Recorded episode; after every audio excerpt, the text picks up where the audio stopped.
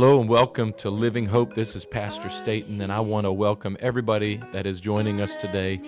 A shout out to our e family, all of you that are joining us through the internet. I want to remind you every Sunday morning at 11 o'clock, you can join us live at tv.livinghopemd.com. I pray that today's message blesses you and that you enjoy the word as it is shared today. I'm too lost to be found, and I know it's in my mind for what she was going through, but she she reasoned in her mind. I want you to understand that the power of her touching Jesus, there was no precedent for that, of touching the hem of his garment and being made whole. What made it powerful was she determined in her mind that if I'll get out of my situation and just touch the hem of his garment, I know that I will be made whole. And if somebody here today would just make up in your mind that I'm going to move beyond my circumstance and I'm going to get a hold of Jesus, and when I do, everything is going to change. When I do, every circumstance is going to be changed. Tell somebody in the building, I will be made whole. I believe Jesus is in the whole making business. Amen. He's in the business of taking broken pieces and making something out of them. Amen. Hallelujah. If you would with me, turn in your Bibles to the book of Job. Yeah, how do you talk about being made whole and go to Job? Well, Job had a powerful testimony. Somebody said, I know it's cliche, but you can't have a testimony without going through a test. Amen. You can't know He's a healer until you've known what it feels like to be sick. Amen. We can learn something from people who have been through some things. I, I, I can't learn much from somebody who's not been through anything. Amen. All you're, t- all you're giving me is theory. I don't need theory. I need, I need practical. I need answers. Amen. And so we look to the book of Job, chapter 23, and we're going to re- begin reading in verse number one. I am reading from the English Standard Version. Whatever version you are reading from should be very similar. The Bible says in verse 1 Then Job answered. Everybody say, then. Job answered. And here's what he said He said, Today also my complaint is bitter. My hand is heavy on account of my groaning. Oh, that I knew where I might find God. Amen. Oh, that I knew where I might find God, that I might come even to his seat. If I, if I could find God, I would lay my case before him and I would fill my mouth with arguments. I would plead my case. I would know what He would answer me and understand. If I could find God, I would understand what He would say to me. Would He contend with me in the greatness of His power? No, He would pay attention to me. There, an upright man could argue with Him, and I would be acquitted forever by my judge. But behold, I go forward, but God is not there. I go backward, but I do not perceive him. On the left hand, when he is working, but I do not behold him. He turns to the right hand, but I cannot see him. But he knows the way that I take. Hallelujah. But he knows, I feel the Holy Ghost right now, but he knows the way that I take. Come on, somebody, there's promise in that word right now, but he knows the way that I take. And when he has tried me, I shall come out as gold. Amen. The Lord bless you. You could be seated. This past July the 20th, just a few weeks ago, there was a kayaker that launched his kayak from Fort Morgan, Alabama, into the Mobile Bay. And after rowing out into the waters, the surf quickly became rough. The waves around him began to rise unable to steady the small craft that he was navigating against the raging tide. The kayak was turned over, leaving the man desperately clinging to his overturned kayak. He had no life jacket on, nothing but the kayak that he had been in and a cooler he had brought with him, as well as his cell phone. He grabbed the kayak with one hand and then propped himself up on the cooler that he had brought just to keep his head above the crashing waves, and he dialed the familiar digits 911. The dispatcher would later state that this call was unlike any other call that they had received. He recalled the sound of crashing waves as well as rushing wind blowing into the mouthpiece of that phone. At the time of the call, the kayak had made its way nearly a mile from shore. The man had no reference point with the shoreline. He really didn't even know where he was at that point. The only reference point that he had was a decommissioned oil rig that he could find off in the distance. And as he clutched the cooler, the kayak became dislodged from his grasp and quickly was carried out into the ocean by the waves. The situation was quickly becoming desperate. Having no true understanding of where he was, the ability of the rescuers to quickly find him became imperative. Thankfully, on the other end of the line, the dispatcher was already at work to pinpoint the location of this man in peril. Utilizing a recently updated technology, he was able to use GPS coordinates from the man's phone to lead rescuers to his exact location.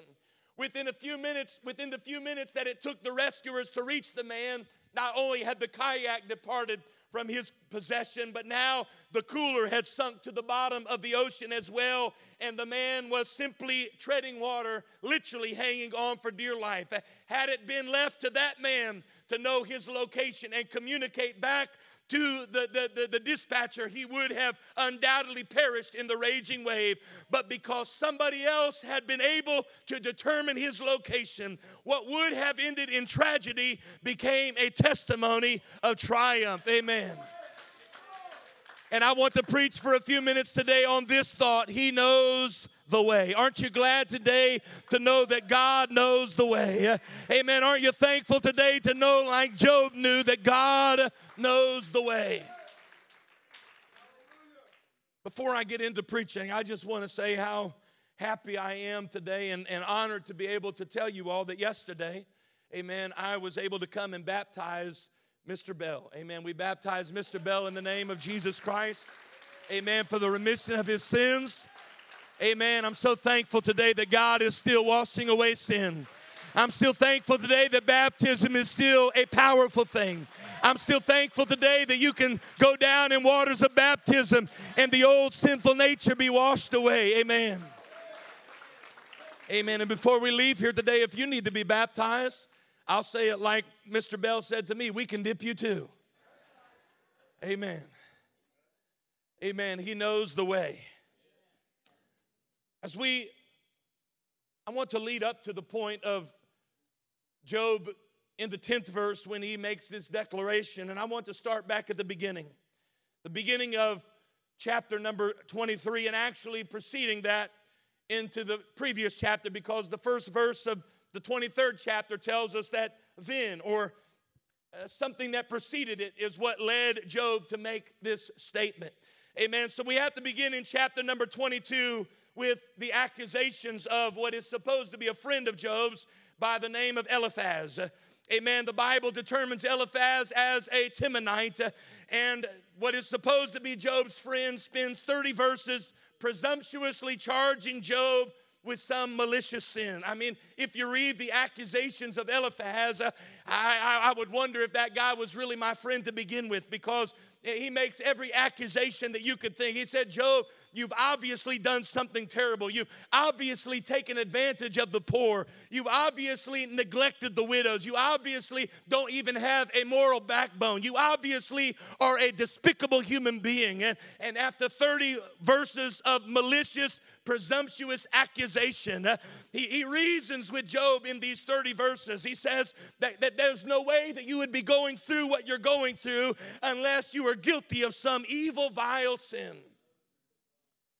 And he goes on and concludes and says, If you would just come clean, if you would only repent of your transgression, if you would only fall on your face and, and, and just tell the truth, Job, uh, everybody knows that you're lying because you wouldn't be going through what you're going through if it weren't some vile sin in your life. And if you would just repent, things would get better. Now, there are problems with the reasoning of Eliphaz. Amen. I'm going to present three issues that I think we can relate to our lives today that I find, I find fault with Eliphaz's accusations. First of all, his presumptions were inaccurate. Amen. He, his presumption, everybody say presumption. Amen. The Bible tells us that we need to be careful of the sin of presumption. Do you know what presumption means? It means to assume something before you have all the facts. Not that anybody here would ever do that. It's a, it's a Bible term because it only happened in Bible days, right? In Job chapter 21, verse 34, Job speaks to his friends, and here's what he says He says, How can you comfort me in vain, seeing in your answers there remaineth falsehood? Job is saying, I hear what you're saying, but it's not true. I hear what you're saying about me, but you need to understand that it's false accusations that you are bringing against me. It's not true. Anybody ever had an accusation made against you that wasn't true? Trying to explain yourself, but it seems like it's falling on deaf ear. But, but not only did Job say that their accusations were false, listen, in the 42nd chapter of Job, when the story of Job is coming to a culmination. In the seventh verse, the Lord opens his mouth and the Lord begins to speak. And the Bible says that the Lord looks at Eliphaz the Temanite and he said, My anger is kindled against you and against your two friends because you have not spoken of me what is right. In other words, I heard you back in the 22nd chapter when you were making accusations against Job and you were telling Job what I thought about him and what I would do. But Eliphaz, I've got a problem with you because you were not telling the truth. You were making false accusations. I want to say today be careful of being presumptuous. Uh, amen. Be careful of looking at somebody else's circumstance uh, and, and casting judgment upon them for what you think they have done. Amen. Be careful about putting yourself in a place where you become presumptuous. It's easy to look from the outside in and see what's going on in somebody's life and, and decide that we, that we understand how they got there and what's going on and what they need to do to get out of that.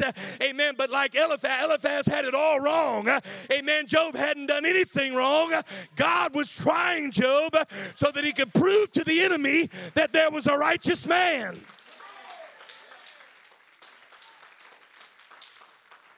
So be careful looking at somebody else's situation.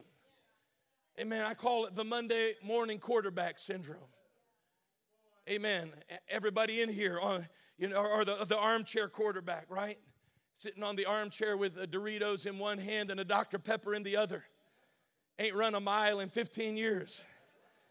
And yet, hey, if I were you, I'd outrun that linebacker running a, a, a 4 5 40 yard dash. And about to split your brains out on the, on the football field. But if I were you, I'd outrun that linebacker and throw that ball. You ain't throwing the ball 10 feet, but I'd throw that ball 70 yards and I'd hit that wide open wide receiver. It's easy to look from your situation and say what you would do in their situation.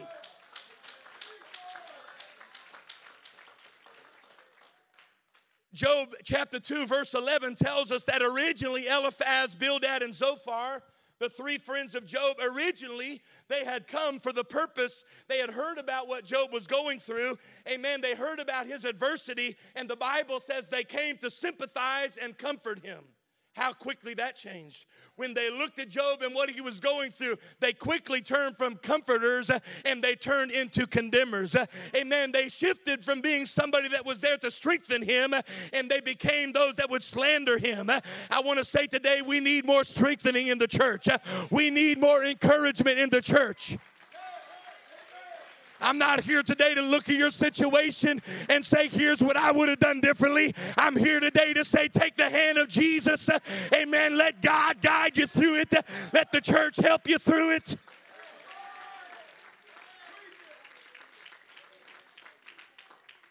So, my first issue with Eliphaz's whole 30 verse tirade was it was inaccurate.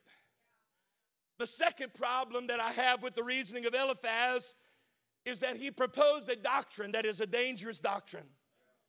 The doctrine that he proposed was that only the wicked suffer.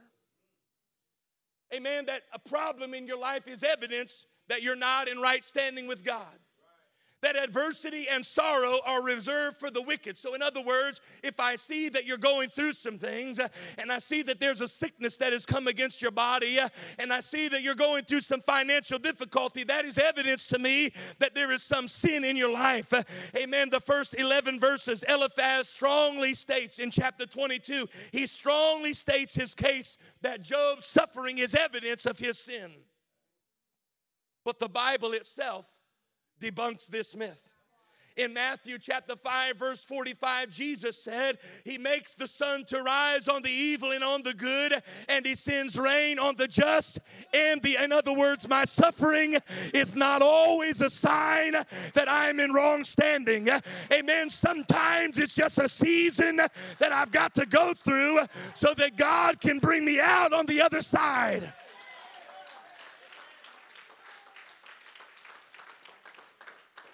The reason that that is dangerous is because the enemy will play on that doctrine. Eh, amen. You come into church and you start getting in relationship with God, and I'm going to tell you what's going to happen the moment after you give your life to Jesus. You come to an altar and you repent of your sin. You go down in waters of baptism and you get filled with. I'm going to tell you, you're not going to walk out that door and, and, and, and tiptoe through the daisies or through the tulips. That's not what the enemy is going to come against you. And I've seen so many people, they buy into the doctrine of Eliphaz, and because there's adversity in their life, they think that God has abandoned them, and they believe it to be evidence that they're not in right standing with God. I want to tell you, it's just going through the storms of life. Amen. It's just going through a season of testing.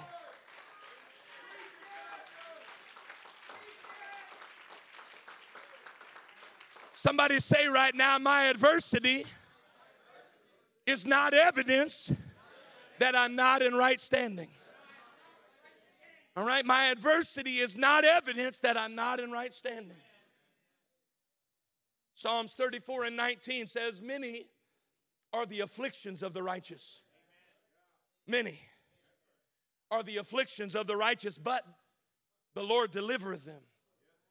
Out the difference between me and, and maybe, argue, maybe you could argue, or am I righteous or not? Well, in His righteousness I am. But the difference between and me, the guy that has no relationship with God, is not that, that I, I don't suffer and he does. That's not the difference. The difference is that I suffer too. But the difference is that I've got a God who promised me he's going to bring me out of it. Amen? And that's a powerful promise. That's a powerful promise to know that, yeah, I might suffer for a while, but it's going to turn around. I, I might suffer for a minute, but it's going to get better because I've got a promise that the Lord delivereth him out of all. Somebody, you need to get a hold of that promise today that the Lord will deliver you out of all. Not some, not a few, not one or two, but the Lord delivereth him out of all of his afflictions. I wonder if there's any children of God today that can testify. I've been through some afflictions, but God brought me through. I've been through some storms, but He never left my side. Many. Adversity. Adversity is not reserved for the wicked, and struggle is not evidence of sin. The final problem that I have with the reasoning of Eliphaz maybe another false doctrine, a dangerous doctrine. But he reasoned that repenting and turning to God would result in a life of bliss. Eliphaz presents, if you would, the earliest form of the prosperity doctrine. Verse 23, he says, If you return to the Almighty, then Job, let me tell you what's going to happen. If you would just admit to your wrongdoing, if you would just admit to the sins that you have committed and ask God to forgive you. He says, Here's some things, Job, that are going to happen. In verse 20, 28, he says that you will decree a thing and it will be established for you and light will shine in your way. Hey, Job, if you'll just confess and you'll get things right with God, then whatever you speak is going to come to pass. Amen. And light is going to shine on your way. You're never going to have another cloudy day. Amen. That when you're cast down, he says that you will speak with confidence.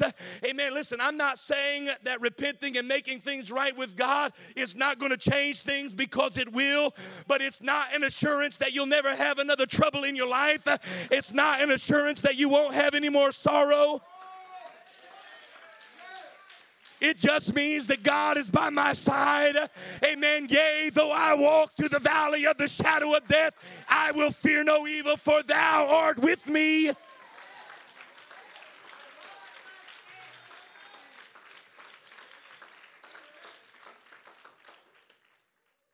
30 verses. Eliphaz goes on his rant of false accusations, proposing two dangerous doctrines that your suffering is evidence of your sin. And if you would just get right with God, life would be free of all worry and care. I hope by now you know those are false doctrines. I, I hope that you've, if you don't today, let me tell you that come to this altar and repent, and I promise you things will change, but doesn't mean there won't be any more trouble. It doesn't mean there won't be problems, but it does mean that there's going to be a friend that the Bible said will stick closer to you than a brother. Amen. And so, after 30 verses, an entire chapter exhausted with false accusations and empty doctrines, Job responds. Beginning in the first chapter, I'm sorry, the first verse of the 23rd chapter, we get down to the third verse, and I like the way Job opens up this verse. He says, Oh, that I knew where I might find him. Amen. Job listens to the accusations that have been left, lifted against him, and his response is simply, Oh, that I might find God. Oh, that I knew where I might find him. Amen. Can I tell you the proper response to accusation is not to lash back out at them. Amen. It's not to return a brick for a stone. Amen. Job does not lash back out at, at, at, at Eliphaz. Rather, he turns his attention heavenward and he says, Eliphaz, I don't have anything to say to you, but if I could just find God, if I could just find the presence of God, if I could just find my way into the presence of God.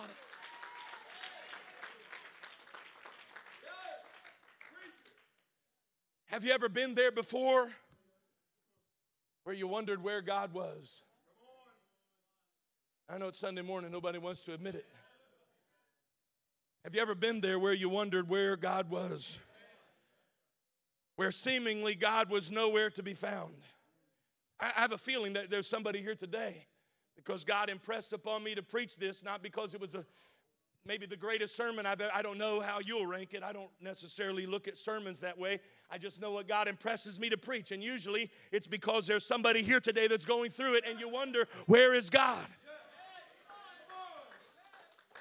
Amen. Where, where you needed a word from God, but it felt like God was silent where you needed a visit from the Lord, but it felt like He was distant, where you needed the touch from God, but it seemed like He was withdrawn. Uh, amen. And so today, like Job, you might cry out, Oh, that I might find God. If I could just find God today, I know that everything would be better. Uh, Eliphaz, I can't respond to your accusation, uh, but I know that if God was here, uh, I know that if I could just get audience with the King of Kings, uh, I know that everything would be all right. And in his loneliness and despair, Job reveals truths for us about what you can find in God. Now, from Job's position and his plight, as we read his words, he is bemoaning what he's missing. He's saying, Because I can't get to God, here's what I'm missing. But for us, the reader, what that's telling us is if we do find God, here's the things that we can find. If I do find God, listen, God is here today a few minutes ago as we began to worship, I have a promise from His Word that where two or three are gathered together in His name, He is there in the midst of them. The Bible tells me He inhabits the praises of His people. So I just want to tell you today what you can find when you find Jesus. I want to tell you today what you can find in Jesus that you can't find anywhere else. You won't find it at the drugstore. You won't find it in the university. You won't find it in a certificate on the wall, but you can find it in Jesus.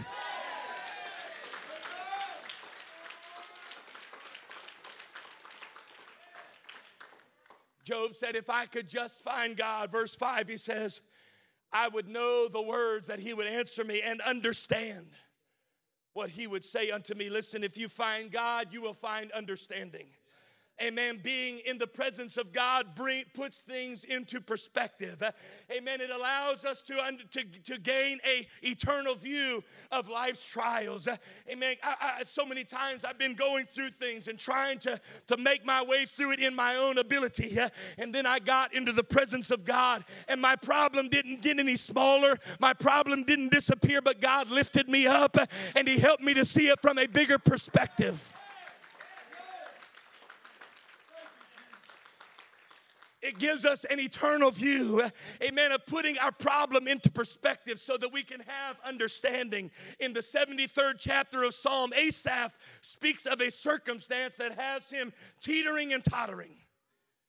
I, couldn't think of a better phrase. I like teeter totter. Right? He's been knocked off balance by the prosperity of the wicked.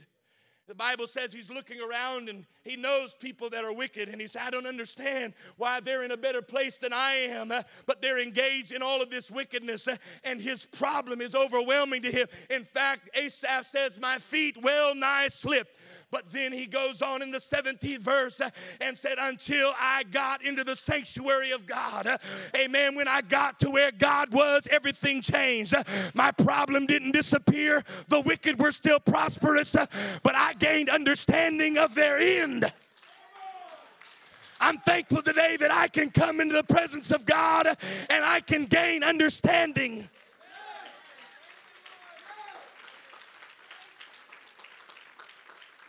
Amen. So many today are being shaken by what's going on in our world political division, racial divide, and they're being shaken. But let me tell you, if you can just get in the presence of God, it will all make sense to you. You will all understand that these things must come. These things must come. But then don't lose heart because Jesus is coming back.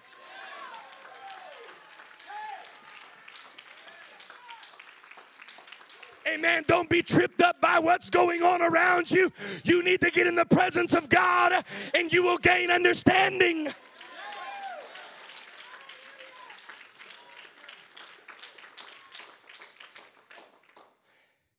Troubles don't go away, but I'm just reminded they won't last always. The pain may not abate, but I gain understanding that for every pain, there's always a purpose. The sorrow doesn't always subside, but I'm reminded that joy still comes in the morning. Amen. It doesn't go away, but I get a God sized perspective. Everything is going to be all right. He's got me in His hands. Amen. I'm hiding under the shadow of His wings. Come on, somebody, aren't you thankful today that there's understanding when you find God?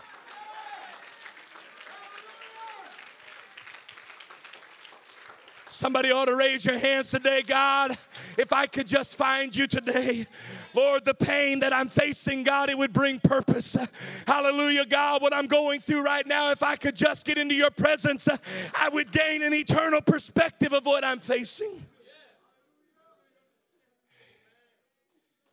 Job said, If I could just find God, I would understand. I would understand why I'm going through what I'm going through. I would understand. It would all make sense if I could just find God. Hallelujah. I feel that, Sister McManus. I feel that today. Amen. Uh, somebody reach over and pray for Sister Marcia right now. Sister Marcia, I don't know, but I know in the presence of God, He can give you a right perspective. In the presence of God, He can give you an eternal perspective. Amen. In my humanity, I can't explain why there's suffering and sorrow, but oh, if I could just find God.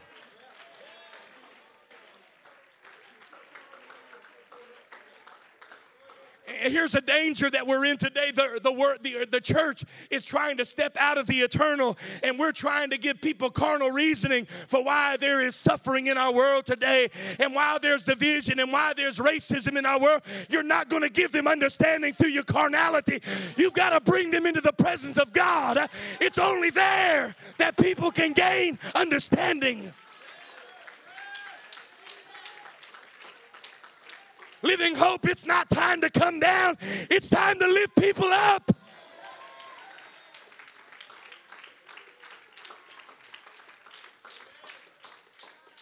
Oh, that I might find God. Somebody lift up the name of Jesus. Somebody lift up that name right now. Oh, that I might find him. Lord, I pray right now that somebody would find their way into your presence. God, in the midst of their trial, in the midst of their pain, in the midst of their sorrow, in the midst of their suffering right now. I pray that somebody would step out, oh God, of this earthly body, uh, Lord, out of this earthly circumstance uh, and step into the elevated presence of the Most High God. Uh, oh God, that we could gain understanding. How many things have I gone through in my life that in the moment they made no sense?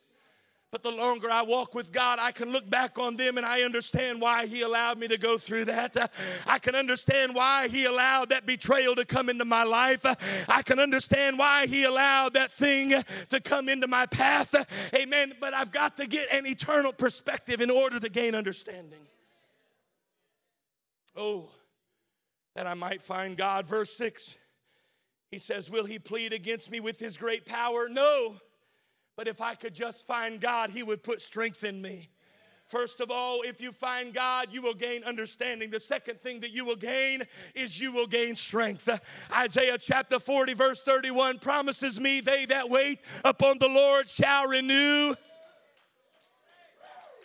shall renew their strength if I could just find God, amen, if I could just find God, I know that my strength would be renewed. Amen. It doesn't mean the mountain gets smaller, it just means I've got the strength to climb it. It doesn't mean the enemy gets weaker, it just means I get strong enough to conquer. If I could just find God, I would find strength. Philippians 4 and 13 tells us that we can do all things through Christ who strengthen us. Amen. If we can just find God, we can find the, tell your neighbor, you, you can find the strength you need. And neighbor, I don't even know what you're going, I feel so strongly today. Some of you, even as you walked in here, I don't know what you're going through, but I felt your pain. I don't know what you're facing, but I felt, I felt it when you walked in here today that you're going through. But I'm going to tell you, God will give you the strength that you need to make it. I feel the Holy Ghost right now. If you can just find God, He will give you the strength that you need to make it.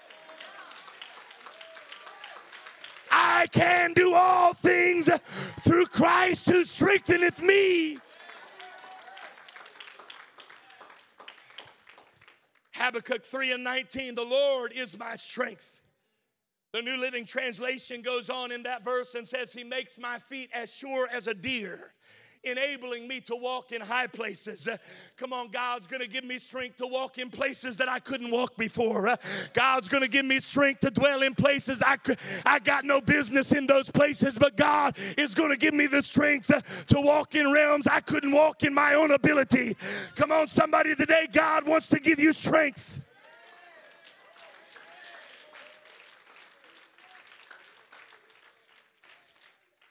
Goliath didn't get any smaller. But David got what he needed to defeat him. The lions didn't vacate the den, but God shut their mouths. The furnace didn't get any cooler. In fact, the Bible says it got seven times hotter. But God made those Hebrew boys to pass through the fire unfazed and unharmed. Amen. God will give you strength. I wish somebody today would say, Oh, that I could just find God. If I could find God, I would.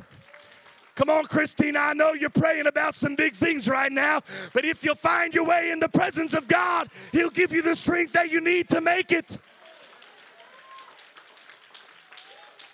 I need somebody in this building that's got enough faith to believe the giant standing in front of you looks undefeated. He looks unbeatable. But if I could just find God, He'll give me the strength that I need to make it.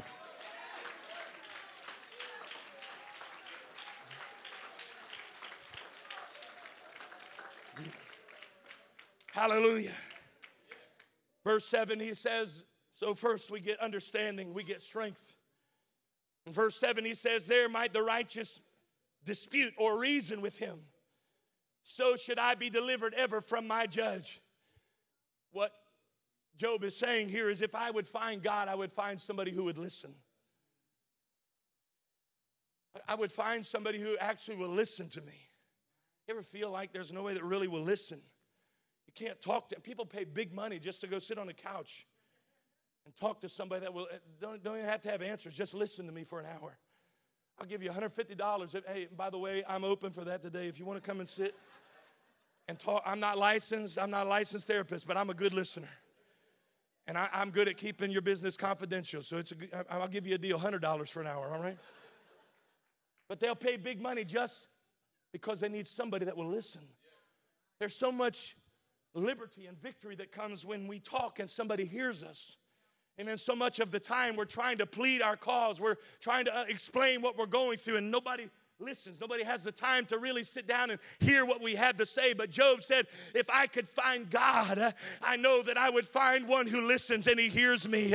After 18 chapters of pointlessly pleading his case before Eliphaz, Bildad, and Zophar, Job contends, If I could just find God, I would find somebody who hears me. Every time Job op- opens up and pleads his case, in fact, what turned them from comforters into condemners was Job just trying to tell them what happened. They were like, oh, no, if you're going through all that, you must be a slime bag sinner. All he was trying to do was tell them his side of it, his perspective. But if I could just find God, I know that he would hear me. 1 John 5 and 14 says, And this is the confidence that we have in him that if we ask anything according to his will, he heareth us. First Peter 5 and 7 says, Cast all of your, somebody say all, cast all of your care, all of your anxiety, all of your worry, all the things that you can't even put into right words. And even if you could, nobody wants to hear it. He said, Cast all of your care upon him, for he careth. That's even deeper than just hearing you, it's also caring for you. Amen. Somebody, I want you to know today if you can just find God, you will find one who is listening.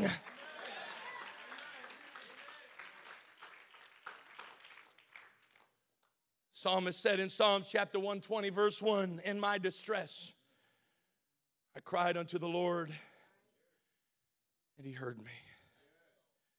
We've just brushed beyond that like it's not powerful. But it's so powerful to know that our God hears us. It's so powerful today to know that I, I, as the preacher, might be too busy today to sit down and listen to everybody, but there's a God who is anxiously awaiting you. He's waiting, Pam, he's waiting today to hear you. He's waiting today, amen, Jess, he's waiting today, Mike, he's waiting today, Brooke, he's waiting today, everybody in this building. God hears you.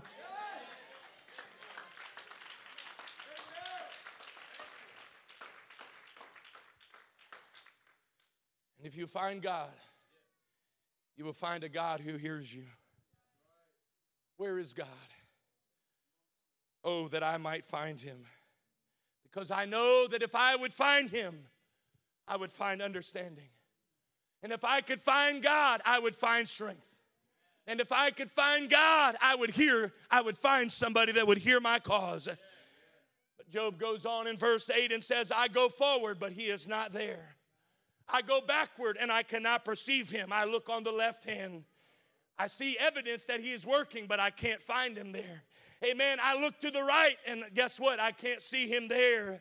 And then he says, Oh, that I could just find God. I'm preaching today to people in this building that you feel like if you could just find God. Uh, amen. You're in the middle of a situation right now that it feels like God has abandoned you. Like the man in the illustration I told you this morning, you're out in the middle of the ocean and you're leaning on a cooler that's filling up with water and you wonder, Where is God? I don't even know where I'm at, God.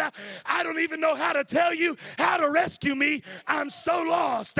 Amen. Oh, that that I might find God.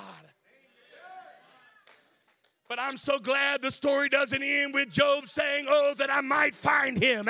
It doesn't end with a man sitting out in the middle of the ocean with a cooler that is filling up with water, because on the other end of the line, there's a GPS system that's saying, I know right where you're at. You may not know why you're going through it, but I know where you are. You may not understand what you're facing, but I know right where you are.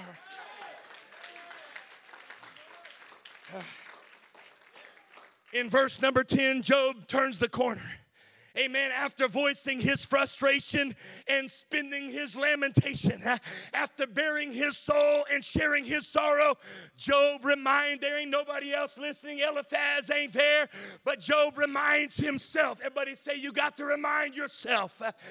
Say, I got to remind myself he reminds himself of a truth that is an anchor for the soul. Amen. That when I don't know where God is and it seems that he is silent, I don't even know where I'm at to tell God how to find me. Amen. When I don't know where God is, I can't locate him. Amen. I can't perceive his presence. Amen. But I know that he knows the way that I take. Listen, you may not know where God is, but He knows right where you are. You may not know how to find Him, but He's already got you on His map. You may not know how to tell Him where you're at, but He's already dialed in your coordinates. He knows where you are. You stand with me this morning. He knows the way I take. The little literal translation of those phrase, the way that I take, would be He knows the way with me. He knows the way. Because if we, you know, I know the way the King, and, and certainly there's no error there because that's part of the meaning. He knows the, He knows my direction. But, but the literal translation is more than just He knows my direction. He knows my condition. He doesn't just know where I'm going, He knows the state of my heart. He knows my situation. He knows my, it's not just that He knows the way I'm taking, He knows my way. He knows where I'm at. He knows how I got here. He knows where I'm going. He knows how I feel right now. He knows the overwhelming circumstance. And even though I look to my right and I can't find Him, and I turn to my left and He's not there, if I could just find God, I would find strength. But, but He's nowhere to be found. But, but you know what? He knows the way. God, I feel the Holy Ghost in this place. Somebody here today, God is trying to let you know He knows right where you are. Last night, you might have cried yourself to sleep saying, God, where are you? I need you right now. And He sent a preacher today to tell you He knows where you are.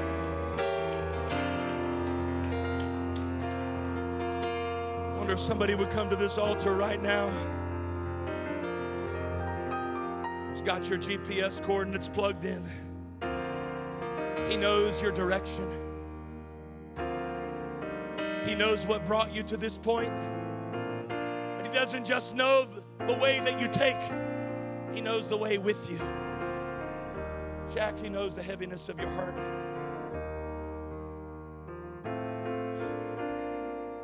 I need some of you sisters. I, I don't know right here. I don't know what you're going through, but I felt when you walked in today, I need some of you sisters to come around. Knows the way.